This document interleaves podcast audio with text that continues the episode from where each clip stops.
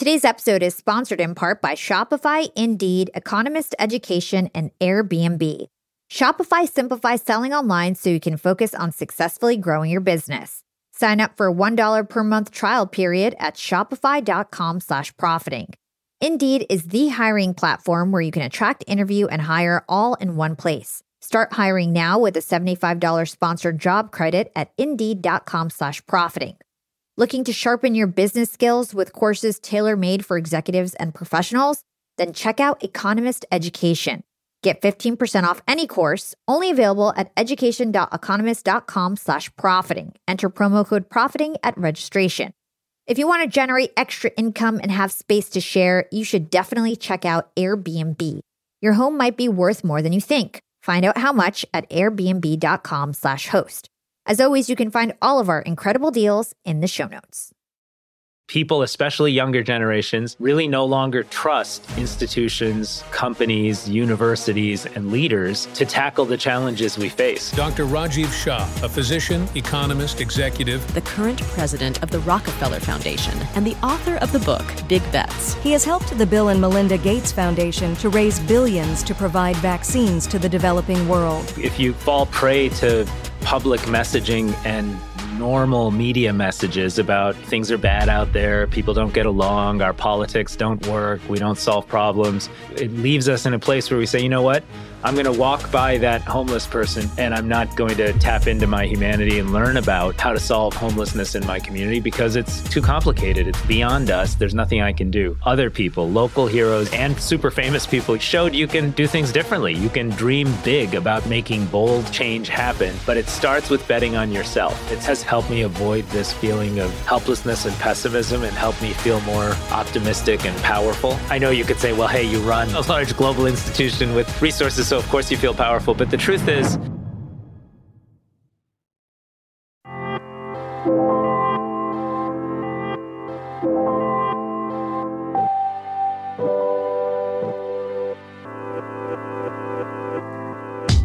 Young and profiters, have you ever wondered what it takes to make that one big bet on yourself?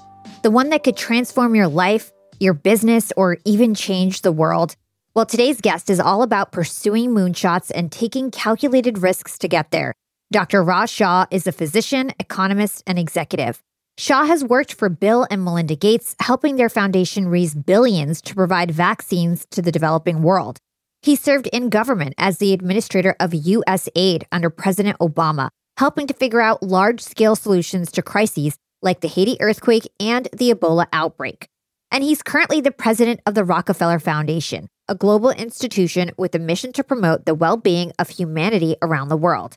Shah is the author of the book Big Bets How Large Scale Change Really Occurs. And today, with his help, we're going to try to take some of that big bet mindset into our own businesses and organizations. Raj, welcome to Young and Profiting Podcast. Thank you, Hala, for having me. So, Raj, you've experienced what it's like to make big bets in so many different contexts of your career, from philanthropy to government to the private sector. And I want to get to all of that in our conversation later on. But first, let's talk about your leadership playbook, your new book called Big Bets, because I think it's relevant. No matter if you're in philanthropy or government or nonprofit, it is extremely relevant for my audience who are made up of entrepreneurs, freelancers, and corporate professionals. So, what can you hope we can take away from your career and your experiences? And how does that really transfer to the business world? Well, you know, the book Big Bets is really about how large scale change really happens. And I tried to go through a number of different case studies and identify really specific leadership lessons that apply to entrepreneurs and builders across sectors. I personally think they certainly apply in the social sector. But if you're starting a small company, which I've done in the past and actually am doing now, if you're in the nonprofit space, if you're in government, you can use these tactics and these tools and these plays, so to speak, to really just help win friends, build partnerships, measure and document results, find innovative solutions, and bring it all together for success. And that's what I hope readers will take away. I love that. And something that you wrote in your book is that you don't have to be a saint, a billionaire, or even a president to make big changes in the world. So, why do you feel so optimistic about the fact that we actually have agency to make a difference in the world, specifically now in 2024? And how does that differ from the past? Well, never before in history have we had this much agency to make change happen in your communities, on this planet, in your sector of the economy, in the corporate environment, whatever sector you live in. And the reason is we have more information than we've ever had. We usually get it right in the palm of our hand through our phones. But information moves fast and freely today. And if you know how to find it, you can make a huge difference. You can get smart on issues. We have the ability to connect with each other in a way that we've never had before. And so before you might have had to, you know, have a unique set of upbringing or relationships in order to find partners and build alliances that can really do dramatic things. And I write in the book about how I grew up in a fairly normal community in suburban Detroit, didn't have a ton of relationships that were well known people or super powerful people. But over time, you can connect with folks, make friends in an authentic way, and do some amazing things together. Yeah, it's so true. With the internet, basically, it's like almost anything is possible. To your point, information is right at our fingertips. Starting communities is right at our fingertips. Even like fundraising is so much easier now because you can leverage social media and all these cool platforms to crowdsource and fundraise and do everything that you need to do. Yeah, I go through examples as global as fighting hunger and food insecurity on a global basis, and examples in the book that are as local as helping to bring down a handful of statues in New Orleans. You know, the community movement did a few years ago. Whether your aim and your scope is deeply local in your community or totally global, you can get information about where those statues came from, why kids don't suffer from malnutrition and hunger, who the key partners are to make change happen. You can do all of that really at your fingertips today. And that wasn't true even 20 years ago. Totally. And so a lot of us, we technically could be world changers because to your point, we've got the internet and that makes things a lot easier. But sometimes we just never go for it. And we talk about this a lot on the podcast. The hardest thing with a project is just starting, right? Getting the momentum and the motivation to just get started. You call this the aspiration trap. Can you talk to us about that and break that down for us? The aspiration trap to me is honestly, if, if you kind of fall prey to public messaging and normal media messages about things are bad out there, people don't get along, our politics don't work, we don't solve problems. As a result, you see in all the data that people, especially younger generations, really no longer trust institutions, companies, universities, and leaders to tackle the challenges we face. And to me, that's the aspiration trap. It leaves us in a place where we say, you know what? I'm going to walk by that homeless person because there's nothing I can do. And I'm not going to tap into my humanity and learn about how to solve homelessness in my community because it's too complicated. It's beyond us. There's nothing I can do.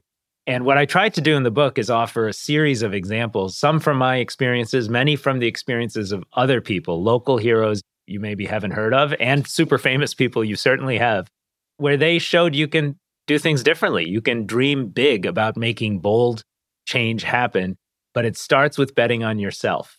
And so that's why I like to say big bets start with betting on yourself. I love that.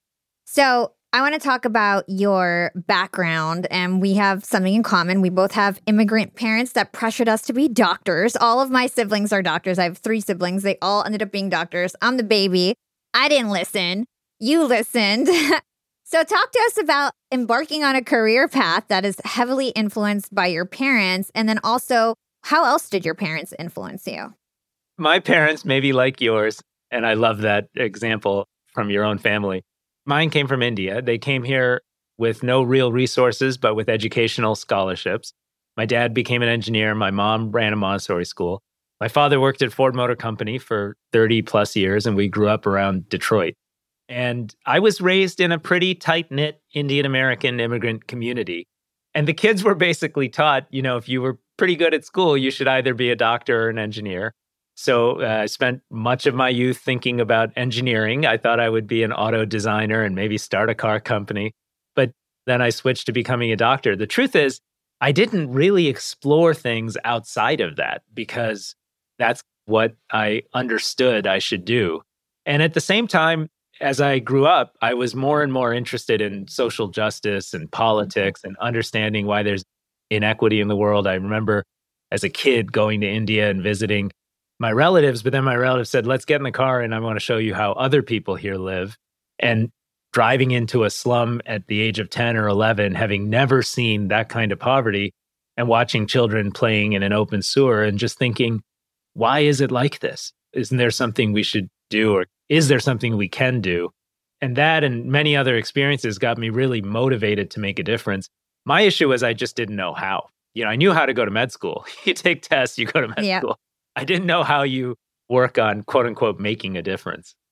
It's so true because to your point, that's not a straight path, right? A doctor is just like you just go to med school, you go to residency, you become a doctor. So I feel like that's why immigrants really push their kids because they just feel whether it's the right thing or the wrong thing, they feel like that's the safe bet to make sure that you're like at a certain level of success. Yeah, absolutely. So I, you know, one day I was in med school after years of dreaming about being in politics and public service. And my then girlfriend, now wife of 23 years, said, Raj, you know, you really got to just give this a shot. And so I applied three times to be a volunteer on Al Gore's presidential campaign. Twice got rejected. And the third time I was invited to show up in Nashville, Tennessee. So the day after my board exams, I sort of gave up my medical school scholarship, got in my car, and Shivam and I drove 14 hours to Al Gore's mom's best friend's pool house, where I lived for the next three months while trying out presidential politics. That's so cool. And then how did you end up transitioning to work at the Gates Foundation? Well, it turns out we lost that campaign. so I was, I was then unemployed, which was every Indian parent's nightmare is like your kid was in med school, left, and finds himself unemployed because this shot at politics didn't work out. But it turns out one of the people I met on the campaign became a friend and said, you know, Bill and Melinda were looking for someone with my profile. I started there something like an intern, a glorified intern. I think they called me chief economist at the time, but there were no other economists. and we worked to start to tackle some of the biggest challenges and inequities in the world. And more than anything, I just got to learn about this big bets methodology from Bill and Melinda and the team they had assembled. So, you actually did some really cool stuff with the Bill and Melinda Gates Foundation. They had an extraordinary goal of vaccinating every single child in the planet. Can you share with us the steps that you took to tackle such a big goal like that and what you were able to accomplish? Yeah, well, the lesson I learned was the power of asking simple questions. And I learned it from Bill because he would pull us all into a room and say, How much does it cost to vaccinate every child on the planet? And believe it or not, the world's experts who would join us in these conversations struggled with answering that. They said, Look, it's really complex and it's hard to be that reductive and it's just a big complex question. But Bill's simple questions really forced us to model out what it would cost to vaccinate all 104 or 105 million kids who were born every year. It forced us to study who was really getting vaccinated and who wasn't. It turns out probably half of that birth cohort was going without vaccinations. It forced us to learn the consequence of that, which was that 11 million children under the age of five every year were dying, many of whom from easily preventable diseases if they could get vaccines. And it forced us to do some other analysis on the demand and supply side of the global vaccine industry to really understand what it would take to scale up vaccinations. The bottom line is those simple questions led to some big breakthrough innovations and ideas. It led to Bill's and Melinda's big investment to create the Vaccine Alliance. And 20 years later, 980 million children have been vaccinated and 16 million child lives have been saved. And to me, that's what a big bet is and what a big bet looks like delivering results at scale to make humanity much, much better. That's incredible. And you should be so proud. And one thing that I really want to drill on is this concept of asking really simple questions. So, can you talk to us about how that can actually help us solve bigger problems and get to the root cause of what's going on? Sure. Well, look, often, especially as you kind of, I think, get more and more expertise in your career. And this is why, especially for your listeners that are just embarking on their entrepreneurial endeavors, people sometimes overwhelm their thinking with complexity. And in the case of vaccinating children in developing and low income countries, it's easy to say, well, you can't really figure out what it takes because you need so many things. You need roads, you need power and energy infrastructure. You need refrigeration and cold chain to protect vaccines. You need enough supply of different kinds of vaccines. Most of those vaccines were only being made for rich countries that could afford them. And there's so many barriers that it's easy to give up and to say, well, let's just do a little bit of what we can and be content with that, as opposed to saying, how do you actually change these systems to achieve the goal of creating an environment where every child on this planet can be protected from easily preventable childhood mortality? And so that's the power of simple questions is the forced analysis, the forced learning, and the forced identification of barriers, which you then spent years and decades trying to overcome. I think that lesson applies as much to vaccinating kids as it does to stopping pandemics, as it does to starting a business that you hope will be transformational in your sector of the economy. This is so insightful. Can you give us an example of, let's just use this vaccination example. What was like the complexity? And then how did you drill down to like the one simple question in that? The complexity was, it wasn't even complexity really, just there weren't enough vaccines to reach all these kids. So uh, it turns out a few years before we had started on this endeavor, vaccine manufacturers had changed the formulations of their vaccines and reduced dramatically the supply base of global manufacturing. So there were only enough vaccines to reach relatively wealthier countries and kids in those countries. So to create a vaccine supply base that was three times as large as what was currently manufactured vaccine manufacturers needed long term contracts. They needed to see that the money was going to be there to buy vaccines at that scale. And they needed to be confident that the demand would, in fact, absorb manufacturing at that scale. So we went out and created the world's first social impact bond. We did that holding hands with the United Kingdom and France and a bunch of European countries, raised $6 billion through that debt issuance, restructured the way the world procured vaccines and contracted for them and created a much larger supply base in the vaccine industry. And then that ultimately became the solution. But without the simple question, basically, of what's the barrier? Why are these manufacturers not producing enough vaccines for every child?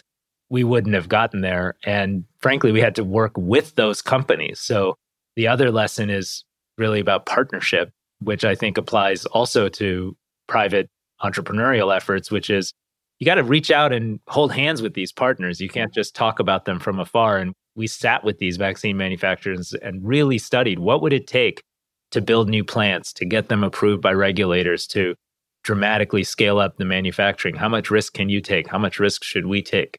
And that took years, but ultimately made a huge difference. Yeah. And just like you said, everything that you're saying translates to the business world perfectly. And as I think about like what I do as an entrepreneur, I'm constantly going down the path, down the path. Like, how can I actually find out what the problem is that I need to solve? Right.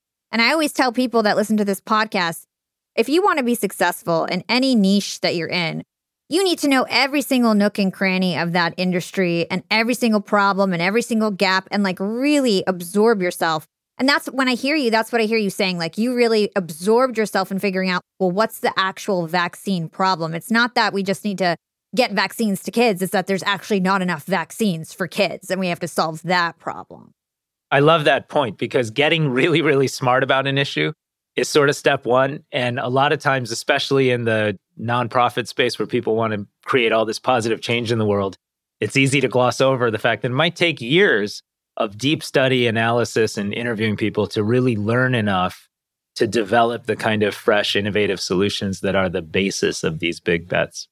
Totally. So, we're going to get back to some of the strategies that you were able to implement that you talk about in big bets. But first, I want to ask you about another one of your big jobs being the administrator for USAID under President Obama. First of all, what does USAID do? USAID is the U.S. Agency for International Development. It's America's lead humanitarian and development agency around the world. It's active in 70 to 80 countries around the world with about a $30 billion budget today and maybe 10 or 11,000 humanitarian and development workers that focus on really making sure opportunity, dignity, public health, and democracy are accessible to as many people on this planet as possible because that is ultimately one of the core ways we keep our own country safe and secure. Let's hold that thought and take a quick break with our sponsors. What's up, YAP fam? Being an entrepreneur and working remotely definitely has its perks. And I know a lot of you listening in are in the same boat as me. But do you really take advantage of being able to work from anywhere? I know I typically don't, but thankfully, this past holiday, I finally decided to make use of my work flexibility for the first time ever. My boyfriend and I decided to pack up and leave to the West Coast to spend an entire month working from home in the sun.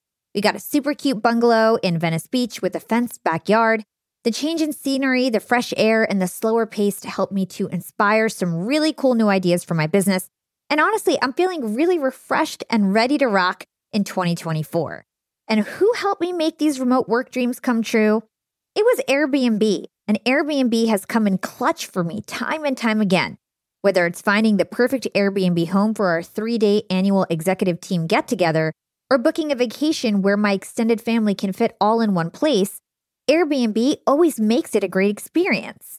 And you know me, I'm always thinking of my latest business venture, and I've been begging my boyfriend to start hosting our place on Airbnb. And finally, we're going to start. So many of my successful friends host on Airbnb, and it's such an amazing way to generate passive income. So, to start, we have a plan to start spending more time in Miami, and we'll be hosting our place to earn some extra money when we're back on the East Coast. 2024 goals, and I'll keep you updated. A lot of people don't realize that they might have an Airbnb right under their own noses. I was pretty surprised myself. You can Airbnb your place or spare room even if you're out of town for just a few days or weeks. You could do what I did and work remotely somewhere else and Airbnb your place to fund your trip. Your home might be worth more than you think. Find out how much at airbnb.com slash host. That's airbnb.com slash host to find out how much your home is worth. Young and profiters, it's never been a better time to be an entrepreneur. With inspiration at our fingertips and powerful tools at our disposal, the possibilities are endless. And when it comes to tools that can truly make your business grow, there's one name that always stands out Shopify. Shopify helps you sell at every stage of your business, from the launch your online shop stage to the real store with the door stage, and even the did we just hit a million orders stage? And if you're in that I need to sell more with less stage, Shopify Magic is your AI superpowered sidekick ready to whip up captivating content that converts from blog posts to product descriptions. Not to mention, Shopify also is the home of the best converting checkouts in the game, 36% better than other leading commerce platforms. Shopify turns browsers into buyers. It's no wonder Shopify powers 10% of all e commerce in the US. And you can sell whatever, whenever with Shopify. Push pleated pants with Shopify's in person POS system or monetize mindful meditation. I sell my LinkedIn Secrets Masterclass through Shopify, and they've made my life a breeze. It took a couple days to set up my store, and I just get to focus on what I do best creating great content and marketing my product. So don't stress if you're new to this commerce thing. Shopify's extensive help resources are there to support your success every step of the way. And remember, whatever your stage, businesses that grow, grow with Shopify. Sign up for a $1 per month trial period at shopify.com slash profiting, and that's all lowercase. Again, go to shopify.com slash profiting to start growing your business today. You can sign up for a $1 per month trial period at shopify.com slash profiting.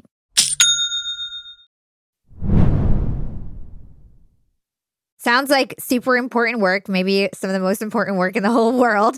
And you were sworn in as an administrator in your first few days on the job, and then crisis hits. It was the Haiti earthquake in 2010, I believe. I remember that personally. The whole world was in shock. It was like the biggest catastrophe of our time. It was so many lives lost, 200,000 people died. What was that experience like? Like, take us back to 2010 when you heard that news. What kind of pressure was on you? What were you tasked to do? And how did you tackle it? Well, I was new on the job, as you point out. I'd been confirmed and sworn in just about a week before the Haiti earthquake took place. Oh, wow. The earthquake itself was the largest humanitarian catastrophe we'd ever seen. And in a moment, 21 out of 22 Haitian ministries and the United Nations buildings in Port au Prince, Haiti collapsed. And so, in addition to hundreds of thousands of people being either dead or missing, we lost the leadership on the ground that would normally respond to these types of catastrophes. Brave men and women who had been in many tough settings and had real experience. And in that setting, President Obama actually called me. It was my first time receiving a phone call from the president and we had blackberries back then and i sort of was leaning into the window to try to make sure I had good coverage. And he said, Raj, I'm putting you in charge of America's response. And this is a deep moral moment for us. So make us proud. And then I actually thought he was going to say a lot more. And the line went dead. And I thought, oh my gosh, maybe I accidentally hung up on the president, but I didn't. He had ended the call. And about 30 seconds later, he was on CNN standing behind the podium at the White House saying, I just spoke to Administrator Shah and I've asked him to do X, Y, Z. and so I realized this was going to be very fast moving and, and a very challenging situation. And it really was that. That's incredible. What do you remember of that time in terms of like what you put in place immediately? Because from my understanding, it was all eyes on the US in terms of how are they going to support?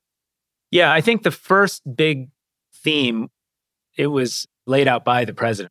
He basically said, look, at a time when the world questions how America uses its power, especially in foreign affairs, this is an opportunity to demonstrate our morality by serving those who are suffering just two hours from our shores.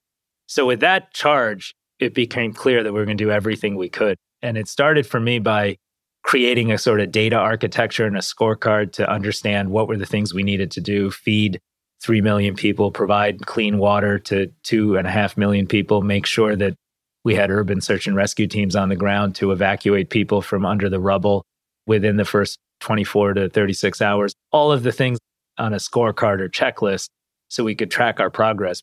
But the real breakthrough for us in the quality of our response was the partnership element. We really invited in so many different parts of the US government and all of American society to participate in the response together. And it just showed me the power of moral persuasion in America. More than half of all American households gave in some form to the Haiti earthquake, more than the number of households that watched the Super Bowl that year.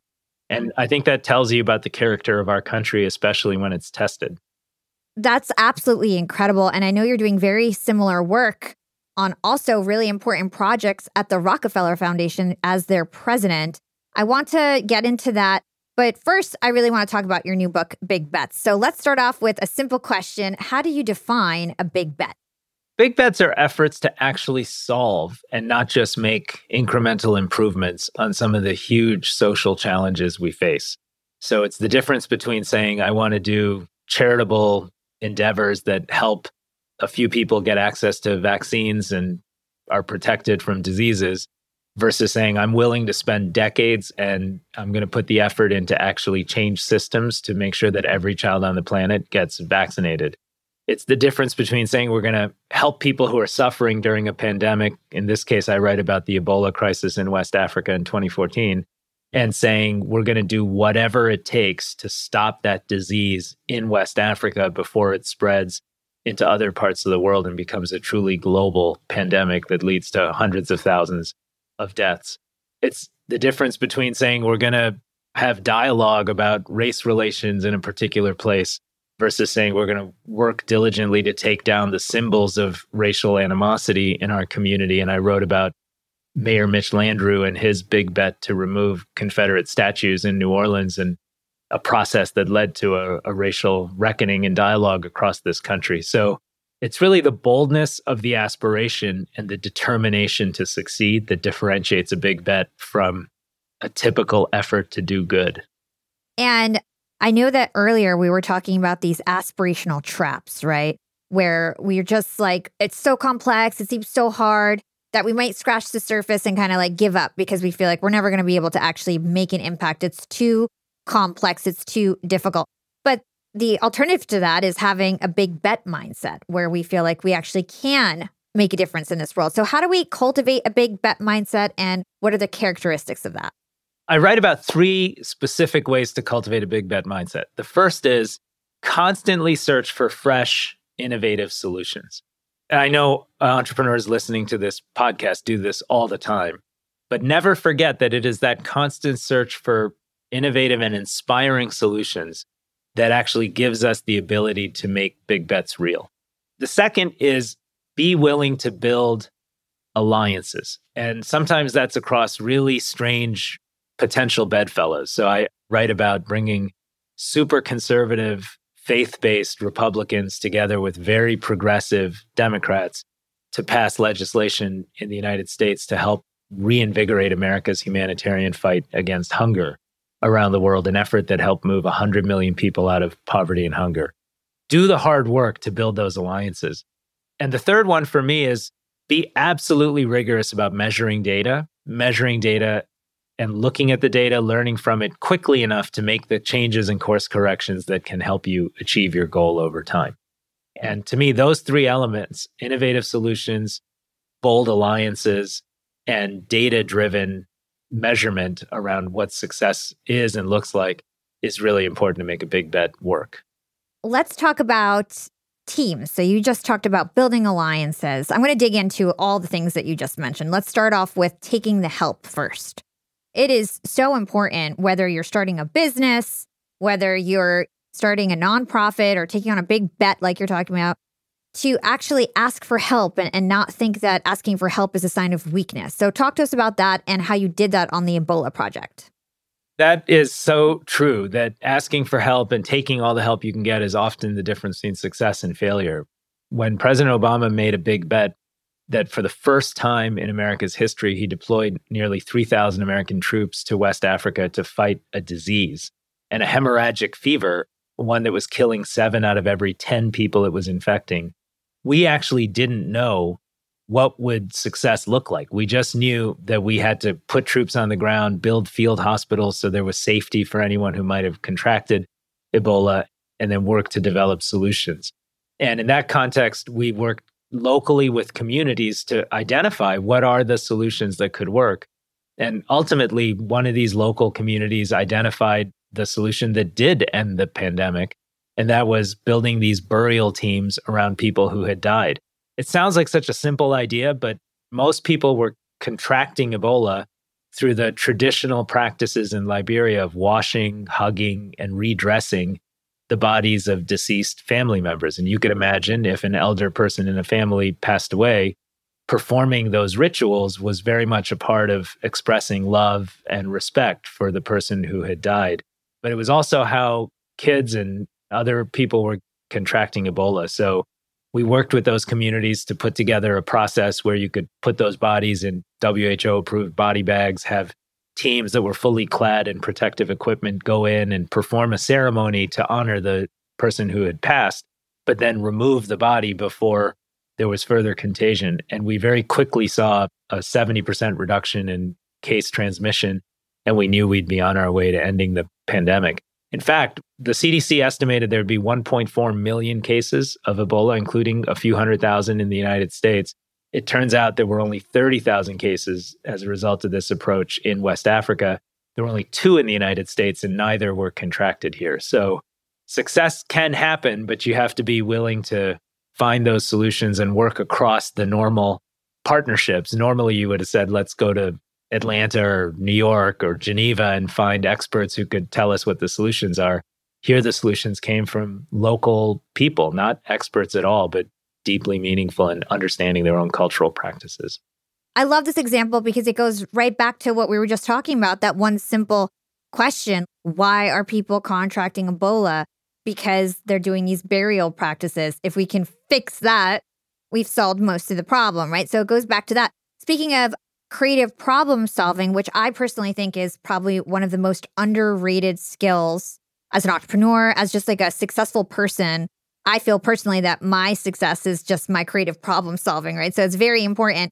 Why is experimenting part of this? And can you give us examples of how you experimented to accomplish some of these big bets? Yeah. So, you know, experimentation is really just recognizing you don't have the answers and searching for what the answers might be in an architecture where there's enough data to tell you what's working and what isn't working. And I'll come back to that Ebola example because when we deployed the troops, we thought actually that the best chance of reducing transmission were these building out these big Ebola treatment units, places where people who are positive could go, be isolated, be cared for, and not transmit to others. The problem was people would go in and they would die and they would never come out things would never come back and their ashes would never come back. And so pretty soon nobody would go in. And we just didn't know the answer. But in order to learn the answer, we had to create a data architecture that allowed us to experiment. So I wrote about how we did everything we could to do that. We recruited a amazingly creative epidemiologist from Sweden, a guy named Hans Rosling. We sent kids out on motorbikes to sort of give visual confirmation of potential cases. We built a little bit of a Wi Fi and technology system so that people could transmit data more quickly. We even transported blood samples on World Food Program helicopters to DoD bioterror labs that we had set up so that we could get the time to confirm a diagnosis down from three or four days to three or four hours. And that data infrastructure actually gave us the ability to say, okay, these burial teams are working, these Ebola treatment units are not. Let's invest in scaling up the burial teams. And that's what I mean by keep experimenting, which is if you're starting a business, often the data you're going to get are from sales, but sometimes the data you'll get are from other types of experiences. And you should just constantly have that mindset of what's working, what isn't working, what can I change, what can I make better without being overly wedded to any one solution. Totally. And it's about monitoring and leaning into the stuff that's working and dropping the stuff that's not working. So, when it comes to tracking all this data, we've got to be reporting out on progress, right? Keeping a score, having a scorecard, which you say is really important to accomplish these big bets. Why? Well, for a lot of reasons. The first is, believe it or not, a lot of times people pursue their efforts either in business or certainly in the nonprofit space without actually a clear understanding of what they're going to measure to hold themselves accountable to whether they're succeeding or not. And that's particularly problematic in the government nonprofit space. So, really having the rigor to measure results and hold yourself accountable is super important to being successful.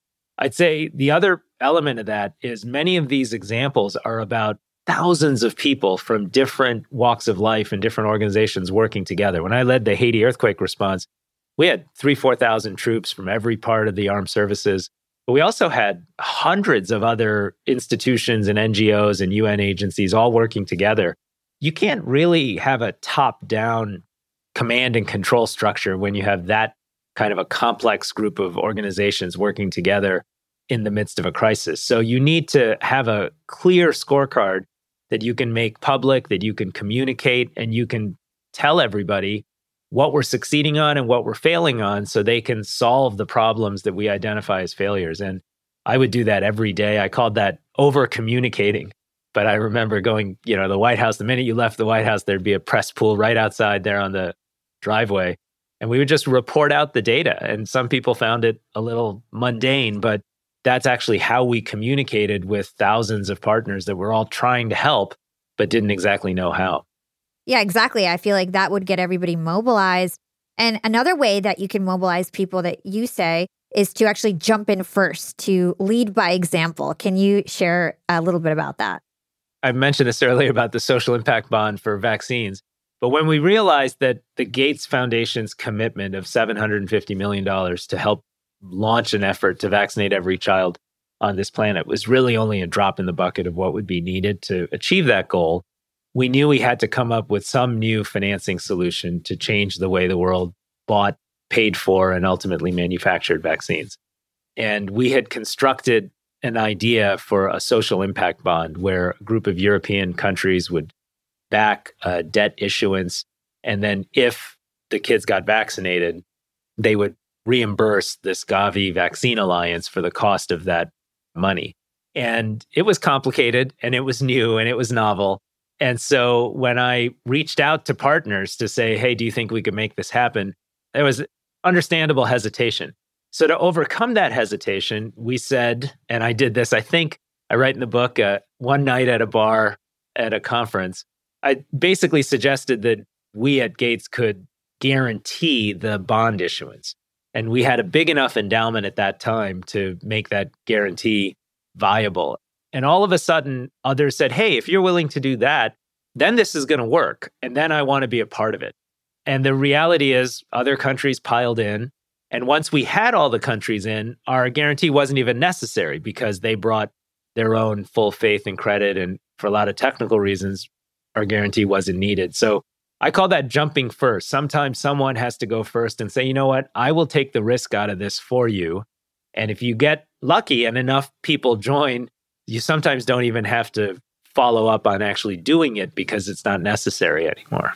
Yeah. And I feel like this really is translatable to business because as entrepreneurs, you often have to like take a risk first so that other people will follow. Do you have any examples of how entrepreneurs have used this strategy? Oh, I think most entrepreneurs do this almost all the time. You're raising money and you're constantly sharing the optimistic vision of what you're able to do. And and everybody knows the first big funder in any funding round for example makes it a lot easier for everybody else to get in the game. And so that's an obvious example but there are so many others. And I, I would just say focusing on who's jumping first and really getting them to go with you becomes critical. And that's why a lot of times most entrepreneurs in this country actually start businesses with their own capital for exactly that reason. And it shows you have skin in the game. Totally. So I want to go back to teams and recruiting other partners to help you with these big initiatives. How do you go about trusting people and delegating? How do you, first of all, know who to trust to delegate? Because I feel like that's a big issue with people when it comes to delegation. And then how are you mentally able to allow yourself to trust other people because you can't get big things done without trusting other people. I think part of it is learning how to give up control and just getting comfortable with the idea that you're going to sink or swim with others as opposed to sink or swim entirely based on your own capacities and abilities. And I really learned that viscerally during the Haiti earthquake response. In, in the very first Oval Office meeting with President Obama and Vice President Biden, I got to the meeting a little bit earlier than the others in the meeting. And so Obama and Biden were by the window talking. And Biden said to Obama, he didn't see me walk in. He said, Are you sure about putting this Raj Shah guy in charge of this effort? He's young. He just got to Washington. We have this other guy, Craig Fugate, who ran the Federal Emergency Management Agency, who has more experience, and he'd be great. And then President Obama saw me and so came over and said, Raj, Raj, come in, sit down and pretty soon everyone piled in and we had a very effective meeting. But on the way out of that meeting, Craig Fugate was in that meeting. I put my arm around Craig and I said, Craig, I need you. I need your help. I need your knowledge. And I need you to make this work because I, I don't think I can do this alone. And sure enough, he said, Raj, I'm there. And we went straight back to USAID. We stood together in our operations center and he brought his team for the next several weeks and we did it together. I just think the lesson for me was I actually called the lesson in the book open the turnstiles because when we got back to USAID, the folks with USAID badges could get through the gates, but the folks from Craig's team couldn't get through the gates because they didn't have the right badge. And we we asked the security team to just open the turnstiles, keep it open during the first few days of the response so everybody felt welcome and they felt like they were part of a team. Sometimes it's just about building that culture of trust and really recognizing that you need the help and you're going to take it mm. and let it go from there. And that's totally not a sign of weakness, by the way. A lot of people think help is a sign of weakness, but actually, you probably looked really polished and on point for knowing exactly who to ask for help. Well, in that case, it was made easy for me by the vice president. But, but yes, I absolutely. I, I would just say I totally agree with you. Even today with my teams, I look at my various senior leaders and the ones who know how to ask for help, know how to bring other people in and genuinely collaborate, they're the ones who get the big things done. And so I think it's a sign of strength to say, hey, I don't know this and I'm going to ask for help and I'm going to give up some control, but I'm going to do this together with others. 100%. So I want to learn more about your work at the Rockefeller Foundation. And I learned that you were actually involved with supporting COVID testing during the pandemic, which I could imagine must have been a beast to handle. And I also could imagine that you leveraged a lot of your experience with the Ebola crisis in order to help you with that. Could you talk to us about how you were able to increase production of tests during COVID? Sure. Well, I think we actually felt like our help wouldn't be needed on the very early end of it because we thought this is America. We're the country that should be most equipped to fight a pandemic threat like COVID 19. And it turns out America struggled to set up a testing infrastructure in this country that allowed us to know who was positive quickly. And as a result, COVID spread much faster than it needed to in the first six to eight months of the crisis. And during that time, you might remember that President Trump actually was communicating that we were not going to invest in expanding testing because we'd find more cases and that would create more panic. And I saw that also reflected in the Ebola crisis back nearly a decade earlier. So we knew right away we had to work with private industry and local communities to scale up testing on an urgent basis. And we brought together experts. We invested in more than 40 cities around the country in testing efforts. And we worked with two, three big companies to say, can we develop rapid tests in particular so that we could go from having, I think at the time, two to 300,000 tests per week to ultimately 30 million tests per week, which was our target. And we did a whole, whole bunch of activities, but over the course of about six months, we did in fact cross the 30 million test a week line, which when we put that number out there and the plan to achieve it, it was thought to be wildly aspirational and completely unachievable, but it proved to be a critical way to reopen schools, to get workers into health facilities in a safer manner. And even today, we rely on antigen tests to help us manage recurrent COVID in our country. Well, I'm super thankful that you did that work. My father actually passed away from COVID. So I'm very thankful that you were able to prevent other people from having that experience. So thank you so much for that. What other projects and key initiatives are you working on at the Rockefeller Foundation right now? Let me just say, Hala, I'm so sorry to hear that about about your oh, dad. Oh, thank you. This country lost too many people from something that could have been prevented had we stood that diagnostic infrastructure up much faster. So one of the things we do today is we help countries around the world prepare for the next pandemic by sharing data on pathogens that are emerging and by working to improve surveillance and testing and response in countries, particularly low resource countries around the world. Another big bet we're a part of is helping to make sure that we bring renewable electrification to the billion people on this planet who still effectively live in the dark. It's probably shocking to many of your listeners to hear this, but almost a billion people live with less electricity than it takes to power one light bulb and one small home appliance per person per year. And at that level of electricity consumption, you're basically trapped in subsistence poverty. You almost certainly experience hunger multiple times a year. If you're a young girl, you rarely go to school. If you're in one of those families and your chances for a brighter future are severely constrained.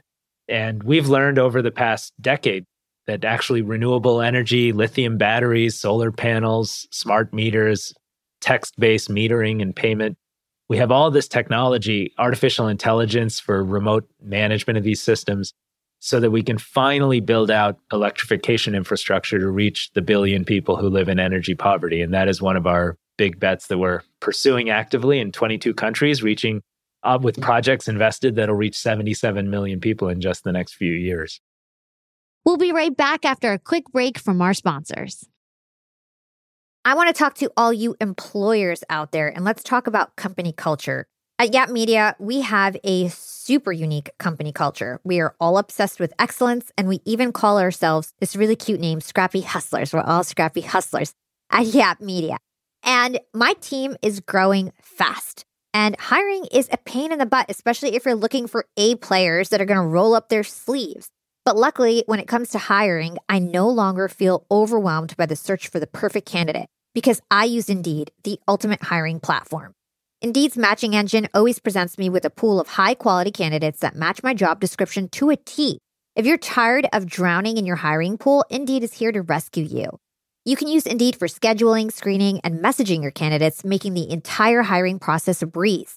And Indeed doesn't just help you hire faster. 93% of employers agree that Indeed delivers the highest quality matches compared to other job sites, according to a recent Indeed survey. I've hired some of my best employees at Indeed, some of my best scrappy hustlers.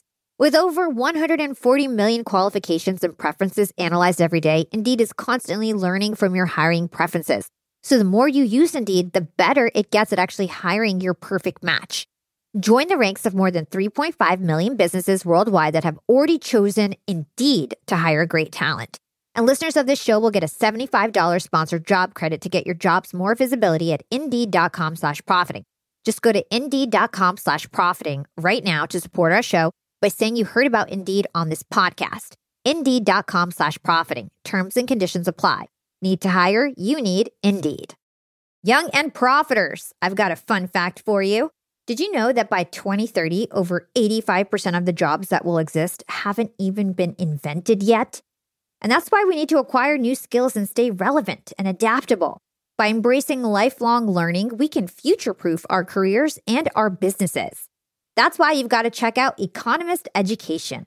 Economist Education provides online executive education courses tailor made for professionals just like us, crafted by The Economist's own editors and special experts. Economist Education courses are designed to sharpen your professional skills in key areas like data storytelling, critical thinking, sustainability, and so much more. I highly recommend checking out the Economist Education course, Business Writing and Storytelling. It's packed with valuable practical advice on how to inform and persuade through writing reports, social media, presentations, and beyond.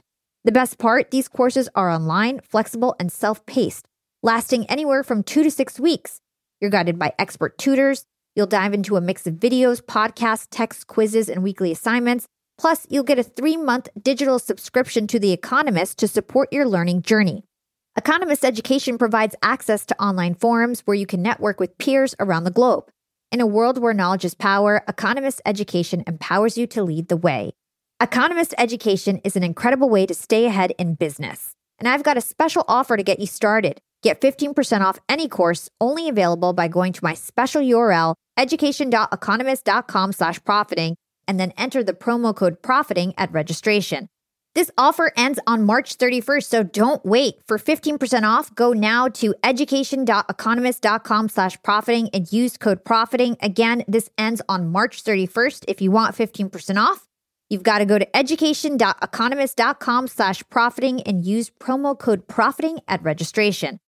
Young and profiters, I actually have a nasty habit of ordering way too many groceries. I'm embarrassed to say it, but I've wasted so much food in the past and I felt really guilty about it. But now my conscience is clear with HelloFresh. Each week, I get ingredients shipped to me with step by step recipes. I get fresh, pre measured ingredients that get me whipping up delicious dinners in no time. And then I reduce waste because you get exactly what you need and nothing else. I love trying new foods, and HelloFresh has over 45 recipes and more than 100 seasonal add ons to choose from every single week. It's so much fun to pick out my meals. It's easier than ever to find something that everybody in your family will enjoy. I personally like to stick with the basics when it comes to HelloFresh. I get their meat and veggies plan. I love the options they have for that. And trust me, it's cheaper than takeout, and with pre proportioned ingredients, you'll never waste money on excess food. And now Green Chef is owned by HelloFresh which gives me an even wider variety of meals to choose from. There's something for everyone. I love switching between the brands, and you can enjoy both brands at a discount with me now. Skip the grocery store and save time with easy, tasty recipes delivered to your door. Go to HelloFresh.com slash profiting free and use code profiting free for free breakfast for life. That's one breakfast item per box while subscription is active. That's free breakfast for life at HelloFresh.com slash profiting free with code profiting free.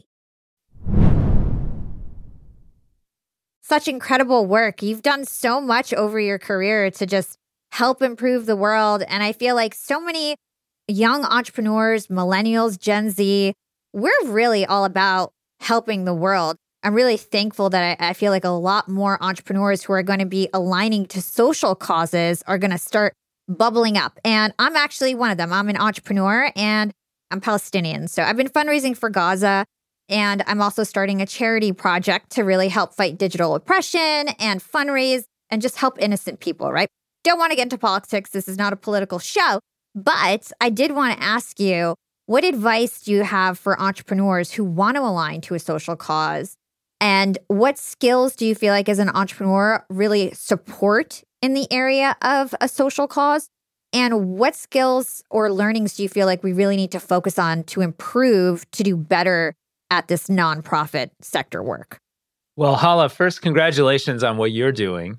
That's exactly the right thing to do. It is to go out there, pick a cause you're passionate about, and use your entrepreneurial skills to do what you do in your day to day work to help make the world a better place on whatever inspires you. And if you can raise money, raise money it starts with getting smart on issues, which you clearly are with respect to Gaza and, and the West Bank, places I've spent a lot of time on when I ran USAID. And I would just say that those efforts require the entrepreneurs that listen to this podcast to be more active and to be more engaged because you're the folks who just say, Hey, I see a problem out there and I'm just going to do it. I'm just going to do something to make a difference. That is absolutely the first step.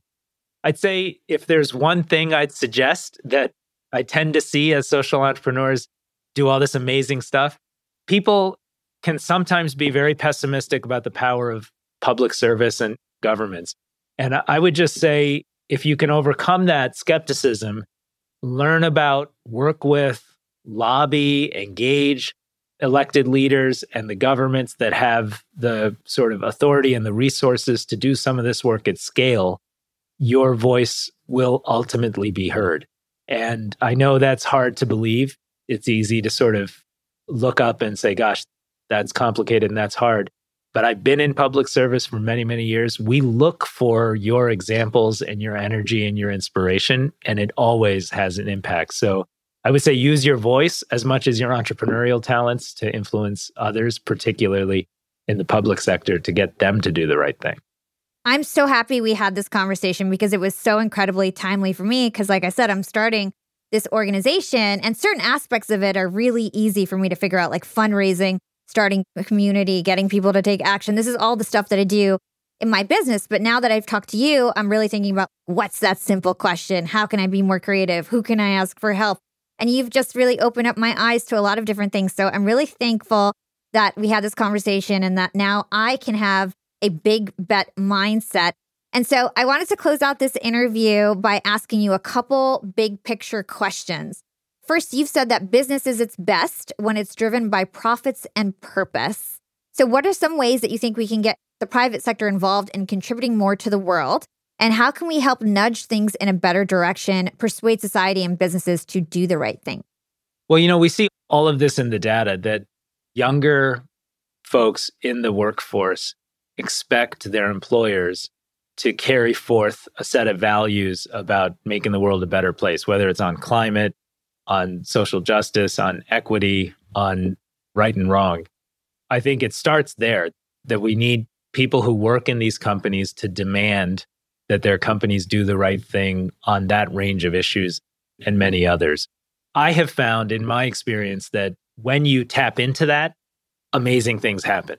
I write in the book about going out to Cargill, getting to know their leadership and some of their employees. And then during a tragic famine in Somalia in 2011, their CEO helped redirect grain shipments that were in the region and put enough food at the port of Mogadishu that they helped reduce the number of deaths of children because they brought food into a famine situation with urgency.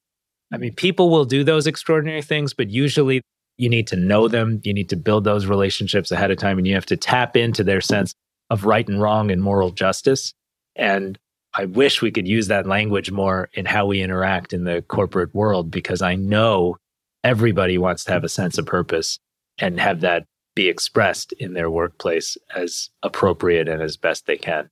Yeah, I totally agree. And our podcast is called Young and Profiting, right? But more and more, I realize that profiting in life is really not just about money, it's about making a better world. And also, personally, I feel like to your point, you feel more fulfilled when it's not just about profiting in business, it's about actually profiting and helping the world thrive. So, how has this type of work, big bet work, changed your own life and your own perspective on the world? I think a big bet mindset has helped me feel like I have the capacity to make change happen. It's helped me avoid this feeling of helplessness and pessimism and helped me feel more optimistic and powerful. I know you could say, well, hey, you run, you know, a large global institution with resources, so of course you feel powerful. But the truth is, I have a lot of my peers, we don't always feel powerful against the huge challenges we face. It's the mindset that creates that sense of, yes, we can do this together. And it's the sense of collaboration and alliance building that gives you that confidence that let's go try to fight climate change or let's end energy poverty or let's take on a pandemic. So I'd say it's that that's probably the biggest thing. The other big thing on a more personal basis is I have found because I've had a career where I've learned from so many other people who've done this type of work, that my friendships and my professional relationships are deeply inspiring to me. I mm-hmm. get to look around, even here at Rockefeller, my colleagues, and by our grantees and our partners, most of whom no one's heard of in difficult parts of the world. And I'm inspired by what they do. And I think of their courage. You know, you mentioned Gaza. I used to run USAID, Mercy Corps, and World Food Program has so many staff that were there providing services and support under a lot of duress. And I think about folks like that, and it puts a lot of life in perspective for me, and it just keeps me inspired. If they can do it, we should be able to help. That's so beautiful. This has been such a wonderful conversation. I always end my show with two questions that I ask all my guests, and then I do something fun at the end of the year. So, the first question is What is one actionable thing our young and profiters can do today to become more profitable tomorrow? I would say ask a simple question.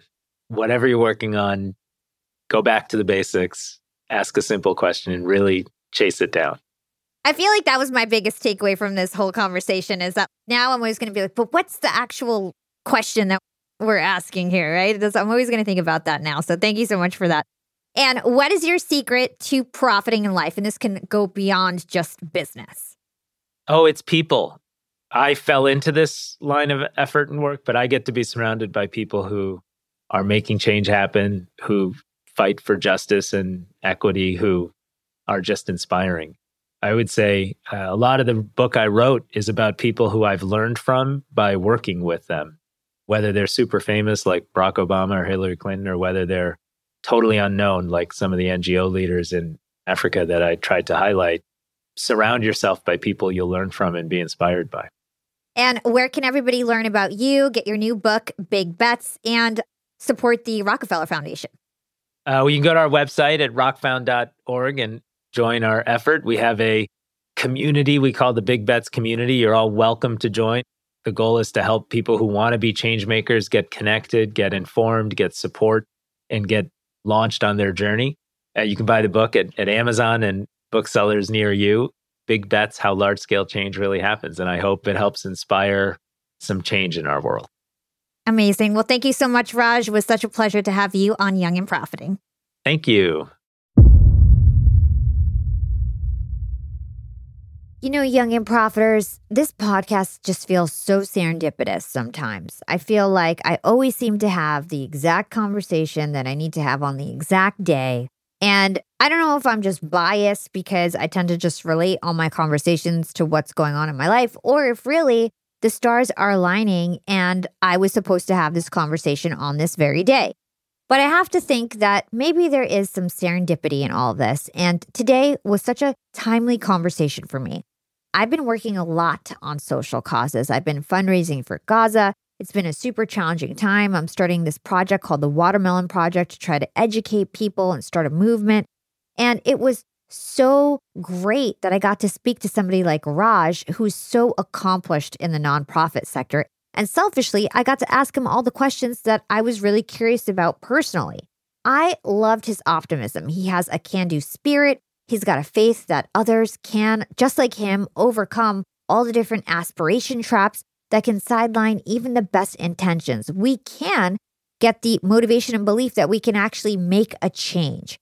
And it's true, like he says, entrepreneurs and others like us who have business experience are really great for charity work because we know how to do all the things we need to do identify issues, solve problems, raise money, and find partners who can readily help us become change makers because in a world like today in 2024, connecting with others has never been so easy. There's absolutely no excuses. Making that big bet on lasting change starts with betting on yourself. Sometimes you've got to take that first step, take that first big risk so that others will follow you into battle. And if you can show that you've got focus and passion and some serious skin in the game, others are more likely to follow whether that's in small business, a charity, or some other endeavor or project. Raj also had some great tools and tactics for pursuing that big bet. It starts with getting smart on the issues that matter. Absorb yourself in every nook and cranny of your industry or area of interest. And in doing so, cultivate that big bet mindset that Raj talked about. Use your hard won knowledge to find new and innovative solutions that allow you to take things to the next level. Drill down on the root problem you're trying to solve. And you do that by asking simple questions. And then reach out to the people that will help you accomplish all your goals. Build alliances, even if it means befriending a strange bedfellow in the process. And finally, make sure you befriend your data too. Rigorous data collection and analysis can help you improve your operation and more nimbly change course so that you can learn what's working and lean into that. We all have the capacity to make a difference in the world and more than we usually give ourselves credit for. So, young and profiters, get out there and use your energy and inspiration to make a big bet and to make an impact in the process. Thanks for listening to this episode of Young and Profiting Podcast. Before you make that big bet, why don't you first make a smaller bet on us? If you listened, learned, and profited from this conversation with Raj Shah, please share this episode with your friends and family. Just hit that share button and text a link to this episode to somebody who you know could benefit from it. It could really help them out and it would definitely help us out. And if you did enjoy this show and you learned something new, then please drop us a five star review on Apple Podcast. Nothing helps us reach more people better than a good review from you. If you prefer to watch your podcast as videos, you can find all of our episodes published on YouTube. You can also find me on Instagram at Yap with Hala and on LinkedIn by searching my name. It's Hala Taha. And before we wrap, I did want to say thank you so much to my incredible Yap production team. You guys work so hard, and I appreciate all your dedication and passion and all the work that you do behind the scenes. This is your host, Hala Taha, aka the Podcast Princess, signing off.